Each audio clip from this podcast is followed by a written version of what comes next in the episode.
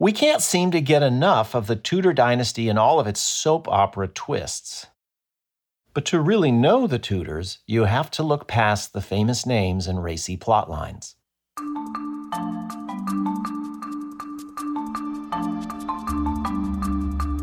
From the Folger Shakespeare Library, this is Shakespeare Unlimited. I'm Michael Whitmore, the Folger director. Lucy Wooding teaches history at Oxford University and is the author of a biography of Henry VIII. Her latest book is a sweeping overview of the entire Tudor period, and it's full of surprises. For example, Henry VIII wasn't nearly the lusty man he's been made out to be. Mary I never deserved her bloody nickname. And if you want a shrewd, effective, intellectually gifted monarch, look no further than the frequently ignored Henry VII. Wooding's book covers all the juicy drama of the Tudor nobility. But she argues there's only so much you can learn about the period by following the ups and downs at court. To get a real sense of what life was like, you have to get out in the streets and in the fields. She opens her book with a chapter about the almost mystical connection Tudor people felt to the land that they inhabited. Lucy Wooding's Tudor England A History is a beautifully written account of the society, culture, and beliefs of the Tudor period. Along the way, she punctures many of the stubborn myths that cling to the period and its headlining figures. The Times of London called it a classic in the making. Here's Lucy Wooding in conversation with Barbara Bogaev. Well, the first and maybe overarching point that you make in your book is that Tudor England, as most of us think of it from depictions in popular culture, is a myth and a huge distortion. So, if you had to choose one thing, what do we get most wrong? I, I mean, it's great that people are fascinated by the Tudors. It's lovely that there are all these films and novels and so on. And, you know, anything that promotes enthusiasm for history, I, I'm totally behind. But we do tend to talk about the Tudors as though it's all about this one dysfunctional royal family.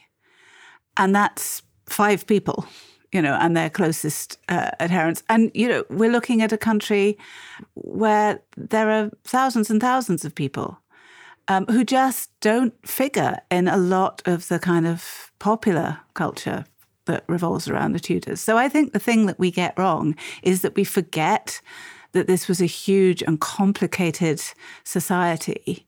And we just focus on the people at the top. And I think that's a, a missed opportunity quite a lot of the time. Great. And we're going to get into some of the details that you give that are fascinating about the people at the bottom or all throughout uh, uh, Tudor society. But as you say, this was such a complicated period, and England was so politically unstable. You had uh, Scotland was hostile territory, and Ireland a, a big political problem, and Wales the separate country, and the Cornish spoke another language. Why was Tudor England, as you put it, so preoccupied with its own historical past? Because this is the era of Renaissance, and because everyone in Europe is preoccupied with the past, with, with the classical past and with the biblical past. And in the 16th century, their idea of progress is not forward looking like ours might be today. I mean, nowadays, you know, we, we look we look forward to, I don't know, colonizing Mars or finding a cure for cancer. In the 16th century, the idea was that you reformed your society, you revitalized your country by looking back to the great ages of classical Greece and Rome and the inspiration that you could find there. Or you looked back to the time of Christ and the apostles and the primitive church, and you looked for the kind of spiritual regeneration that you found there. So, writing history was important for very practical reasons you sought historical example to inspire and, and, and revitalize. And that becomes much more um, sort of urgent a task once Protestant and Catholic are, you know, vying with one another uh, to lay claim to their vision of the true faith. And so, you know, they need to be able to prove their credibility by saying, look, we have the true inheritance derived from the time of Christ and the apostles that's, you know, been preserved through century after century of Christian history. So the writing of, of church history in particular by the end of the 16th century has become a, a really, really important way of establishing religious credibility. And so that's why the education was focused so much on classic Greek and Roman history and mm-hmm. writings. And I guess the question is what kind of Tudor adult did all of this classical education yield, besides William Shakespeare? um, I, I think it created the most extraordinary sort of mindset and one that's not just limited to you know the occasional genius playwright many aspects of popular culture in this period reflect this fascination with Greek and Roman legend and literature. I think it liberated the imagination. I mean, everyone has stories that they tell. Every culture has its stories, has its fables, has its legends. Tudor England had a particularly rich reserve of those. And this is why, you know, we look back to the Elizabethan age, perhaps in particular, as this great age of theatre and poetry. And this education that they were getting, it wasn't just for elites, right? It, it, just it sounds as if it was learnt or absorbed or felt on every level of Tudor society. Well, we have to be a little bit careful there because, of course, we're still talking about an age in which literacy is limited. But it, I think it goes further down society than some people might assume. And there are good grammar schools, uh, many of which were founded in the late medieval period, and a great many more are founded in the 16th century. So they do say that the proportion of grammar schools per head of population is not equaled again until I think the 19th century. So, you know, you could be the son of, I mean, like Shakespeare, you could be the son of a glover or, you know, somebody else in trade, and you could still get an extraordinary education. Obviously, for the elites who are tutored at home and who then might go to Oxford or Cambridge University, or indeed who very often travelled Europe and went to universities abroad, for them there is an education of quite extraordinary range, which is why Elizabeth I is supposed to have spoken about seven languages. Uh, it's really not uncommon for people at the very highest levels of society to be extraordinarily gifted in terms of language and literature. So, was it all about class when it comes to specifically Tudor women? Because we've talked a, a, lot on this program about how many upper class women at the time were extremely well educated. But of course, that, that that couldn't trickle all the way down to, to, to girls in the village. Um, no, although girls in the village would also have the well they would get a basic education probably f- within the home. And there were kind of much more unassuming schools where you know sometimes girls might be educated. For a woman who had real kind of imagination and determination it's not easy to get an education. It's not easy to express yourself through writing. And yet people did. And the few voices that we hear, I mean, they may be just a few voices, but they're really quite powerful and eloquent voices. We were just talking about Jane Anger on this show. Oh, and that's yes. who I, that's who I'm thinking of as you speak.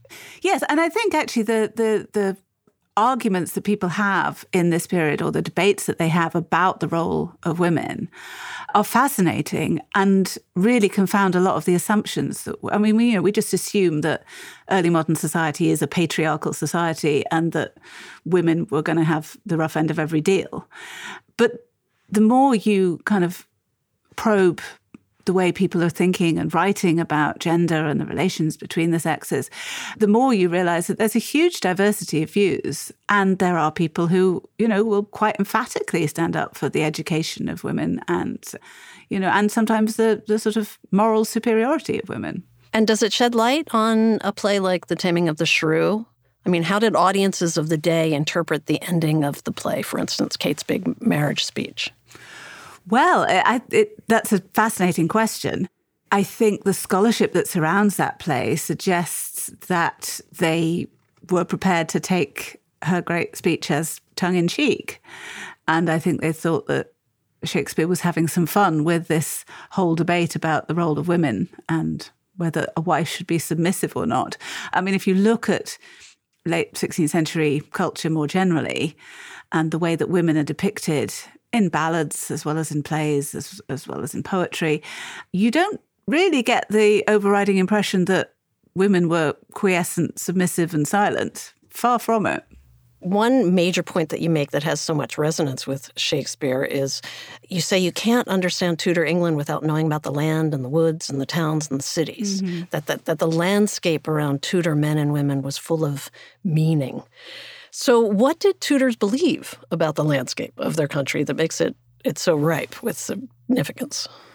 Well, I suppose the first thing to point out is that most of Tudor society lived and worked on the land we are still looking at a predominantly agricultural society. And I think even in the 21st century, if you talk to someone from a farming family, from a farming background, the importance of the land looms very large in their imagination, even when they've left and gone to the big city to, to, to work there instead. So, you know, we're looking at a population which is very often hovering on the poverty line, where a landscape can seem, yes, full of riches and, and, you know, fertile and full of promise, but where probably every five or six years a harvest will fail. And if a harvest fails two years in succession, or as it did in the 1590s, three years in succession, then you are seeing people who are starving. So the understanding that the fertility of the landscape is a blessing from God I think, you know, this helps imbue the landscape with a lot of religious meaning. At the start of this period, before the Reformation, you also have a way of looking at the world which sees sacrality, which sees, you know, spiritual meaning and indeed spiritual power invested in material things. Now, within a church, that might be, you know, within a statue, within a holy relic, something like that. But out in the countryside, you also see holy wells and holy trees and sites associated with saints and pilgrimage ways.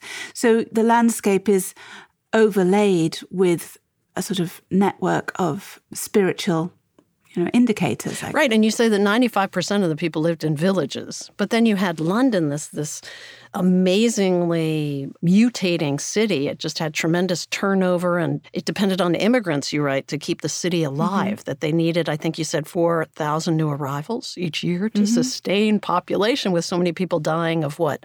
Uh, plague and overcrowding and poor sanitation. Mm-hmm. Yeah, and also people going home again. So, you know, it, it was quite common for people to come to London for a while and then they might go back to their village or, or go back to their town in the provinces. But yes, London is extraordinary. By, eh, by European standards generally, London is quite extraordinary. It is, of course, a capital and it's a port, but it does have a kind of unique identity, I think. Yeah, and it sounds as if it was a time of great income disparity you know, prosperity as well as widespread poverty or or fear of poverty. It sounds very familiar, actually, and I know you caution often against making great parallels between. Uh, modern times and and Tudor times, but between immigration and plague and political instability and income inequality, it's it's hard not to. Yes, I don't know whether the inequalities were quite as glaring as they often are in the modern world. I do think one thing that set them apart, though, is that even the wealthy in Tudor society quite often had a really powerful sense of social responsibility towards the poor. Something which I think, well, I think perhaps compares favourably with attitudes today.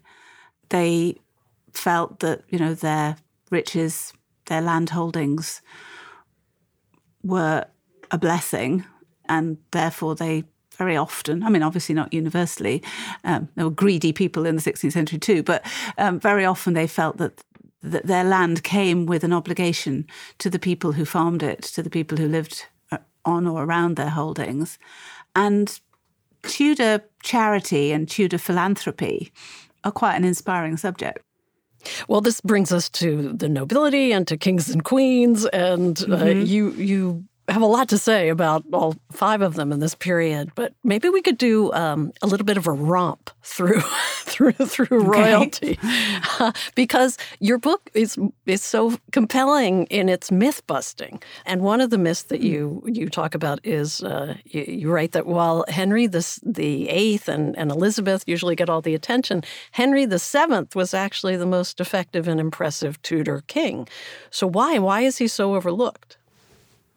I think he is overlooked because his son made sure that he was overlooked. Oh, so so it was a smear job? Uh, yeah, in a way. Um, I think that. I mean, one of the problems with Henry VII was that he was very efficient, and he was very efficient at extracting the money um, that was their due from the more elite members of society. Now, nobody likes being made to pay their taxes. Um, tax evasion, again, still with us in the 21st century. So, although Henry VII did a great deal of good to the country in terms of promoting political stability and prosperity and sort of securing his dynasty, people found that uncomfortable. So then, if you can imagine Henry VIII succeeding him, he's 17 years old, he's tall, he's handsome, he's full of life. He wants to separate himself from his very overprotective and sort of careful father. And he wants a court which is perhaps a little bit more ostentatiously magnificent. He takes part in a lot of jousting, um, which was actually a bit irresponsible of him because kings were not really supposed to risk their lives in this way, but he didn't care. He was going to do it anyway. So he's distancing himself from his father. And he therefore sort of buys into this idea that his father was miserly and a bit oppressive. And I don't think it's just Henry. I think he's also being subtly manipulated by his courtiers, by his immediate advisors, who also would rather not have to pay their taxes as readily as they were made to do under Henry VII. So, yeah, there is a, a sort of concerted attempt by some of the upper echelons of society to deride Henry VII's achievements, to deplore his reign and you know his style of kingship, which is deeply unfair. Hmm. Well, is, is this why you think Henry VII didn't get his own Shakespeare play? I mean, he does appear just at the end of Richard III as Richard's successor after the Battle of Bosworth Field, but, but, but that's it. Shakespeare didn't take him on. Shakespeare didn't take him on, did he?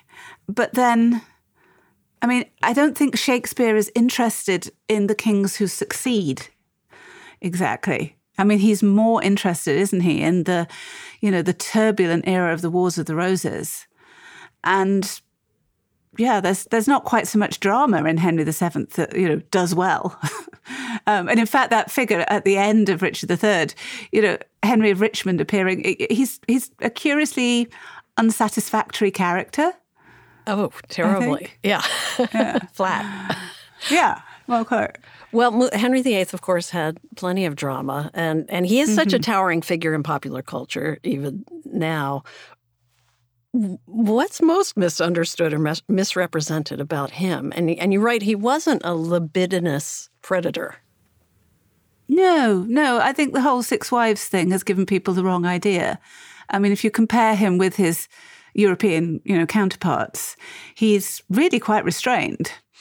And there is this phenomenon that he he marries the women he knows.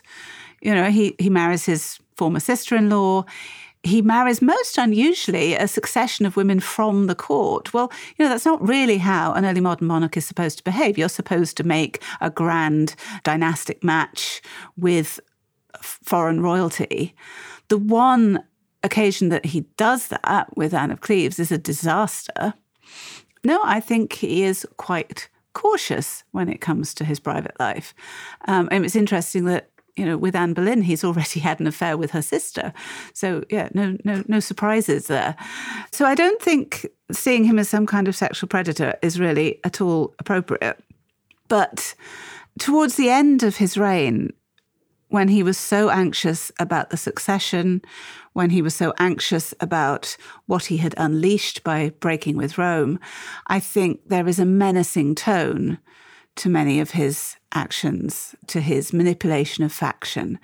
But you've got to remember that for the first sort of 20 years of his reign, he is uh, very popular and very successful, I think, in the eyes of his, his subjects, and does a pretty good job of, of creating an image of the Renaissance prince who is godly, who is artistic, musical, who is good at the arts of war, and he rises to playing that role and does so to good effect, I think.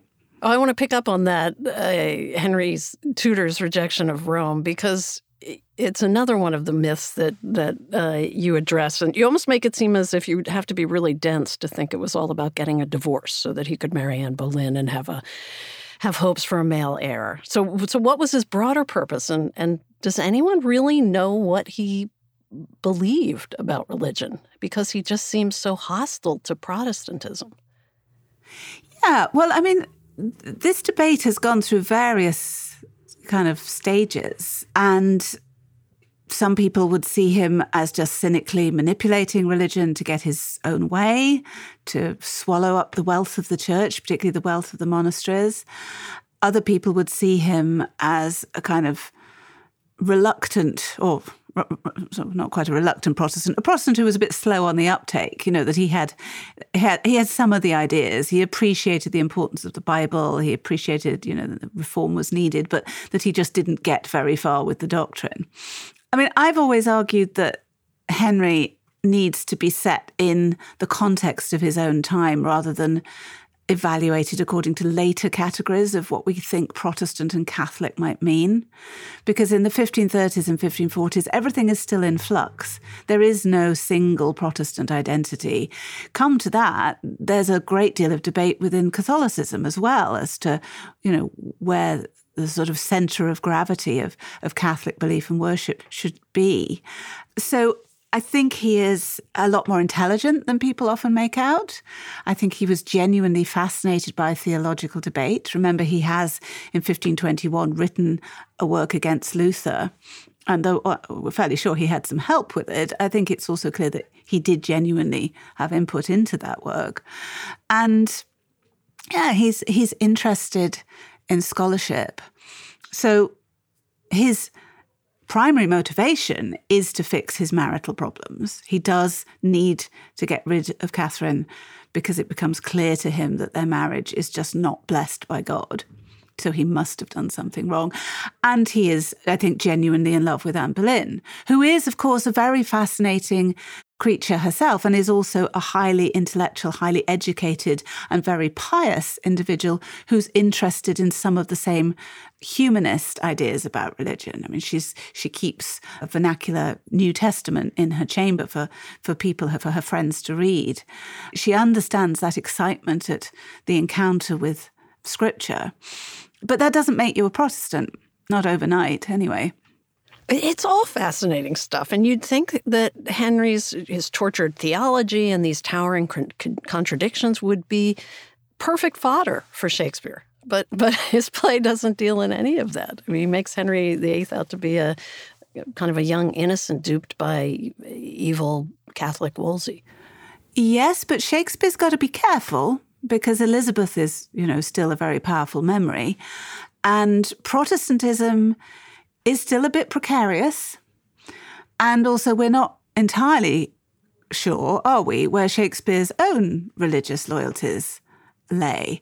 So, if you're going to talk about the religious politics of the 1530s and 1540s, it's getting a little bit close to home, and you might well find yourself in trouble. So, yeah, you could see why you need to sort of steer carefully around Henry VIII as a subject. Well, in terms of our royals, at least, we've arrived at the early Reformation, and, and this mm-hmm. is where mm-hmm. we get into another of what you describe as the great myths of the Tudor period that it's all about the Reformation, not, as you put it, the richness of religious life at this time. So, uh, tell us what we're getting wrong in focusing so much on the Reformation. Well, I think we're, you know, it's, it's been a, a very sort of powerful part of the stories that the English later the British like to tell about their own history, that Protestantism was until very recently understood in British culture to be a superior form of Christianity. And anti Catholic prejudice has survived into the 21st century. It still, you know, affects the role of the monarch today. So I think the assumption always was that the pre Reformation church must have been a disaster because Protestantism must have naturally been the reaction against that. So, you know, for generations, we took the view that the late medieval church was unpopular and oppressive and uh, that it alienated its congregations by worshipping only in Latin. And it was really only maybe from the 1970s onwards that the historical pendulum swung the other way and people started to appreciate the richness and diversity of late medieval religious culture. You know, we began to look at the amount of money that people invested in building and rebuilding their parish churches. We began to look at the extraordinarily rich literary culture of the 15th century, much of which was emphatically in favor of traditional religion. Print has always been associated with the arrival of Protestantism, but actually, for the first 50 or more years of the printing press in England, it was churning out great medieval religious classics. So we began to think again. Okay, moving on to Bloody Mary. Henry's daughter and the okay. first Queen of England, you say that only in recent years have we realized that we may have been almost completely wrong about her. so, mm-hmm. so what have we so missed the mark on and why?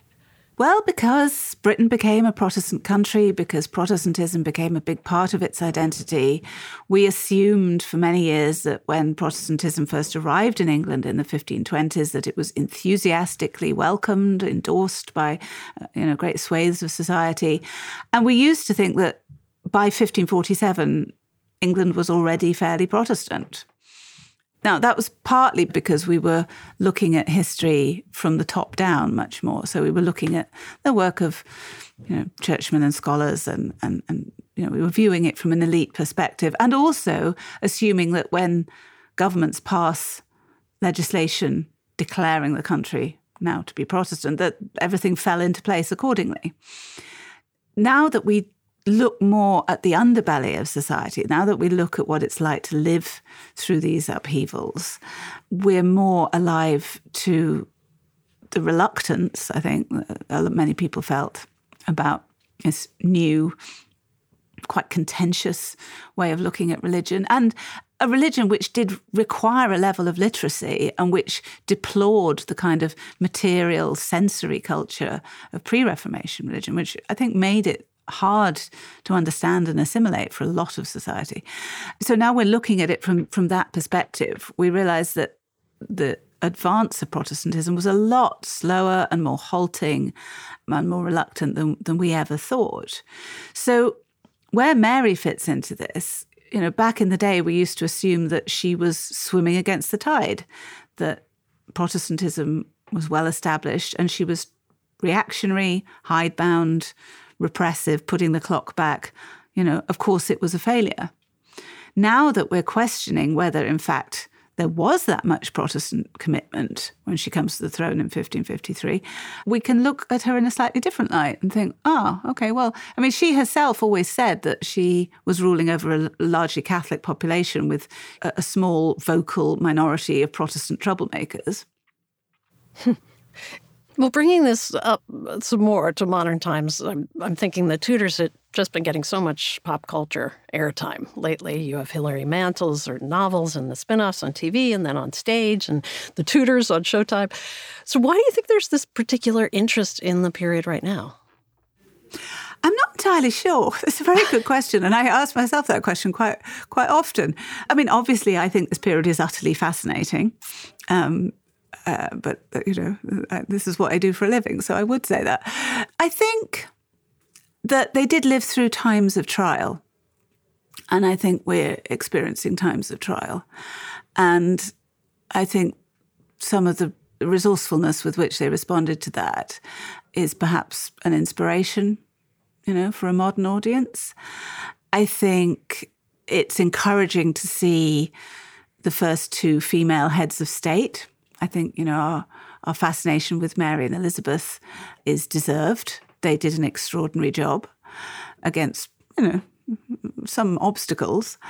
I think that this is also an age of such vivid imaginative communication. You know, it's it's such a great age of literature that so much of that still shapes our imagination today.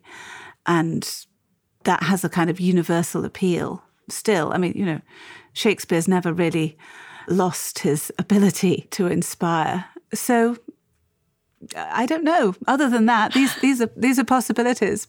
Well, we've barely scratched the surface, but how how could we? It's been so interesting. Thank you so much for talking today. Well, lovely to talk to you, and thank you very much for the invitation. Bye bye. Bye bye. Lucy Wooding is a Langford Fellow and tutor in history at Lincoln College, Oxford University. Her book, Tudor England A History, is out now from Yale University Press. This episode was produced by Matt Frassica. Garland Scott is the associate producer. It was edited by Gail Kern Paster. Ben Lauer is the web producer with help from Leonor Fernandez. We had technical help from Tiffany Cassidy in Oxford and Voice Tracks West in Studio City, California. Final mixing services provided by Clean Cuts at 3Cs Inc. If you're a fan of Shakespeare Unlimited, please leave us a positive review on your podcast platform of choice. Shakespeare Unlimited comes to you from the Folger Shakespeare Library Home to the world's largest Shakespeare collection, the Folger is dedicated to advancing knowledge in the arts. You can find more about the Folger at our website, folger.edu. Thanks for listening. For the Folger Shakespeare Library, I'm Folger Director Michael Witmore.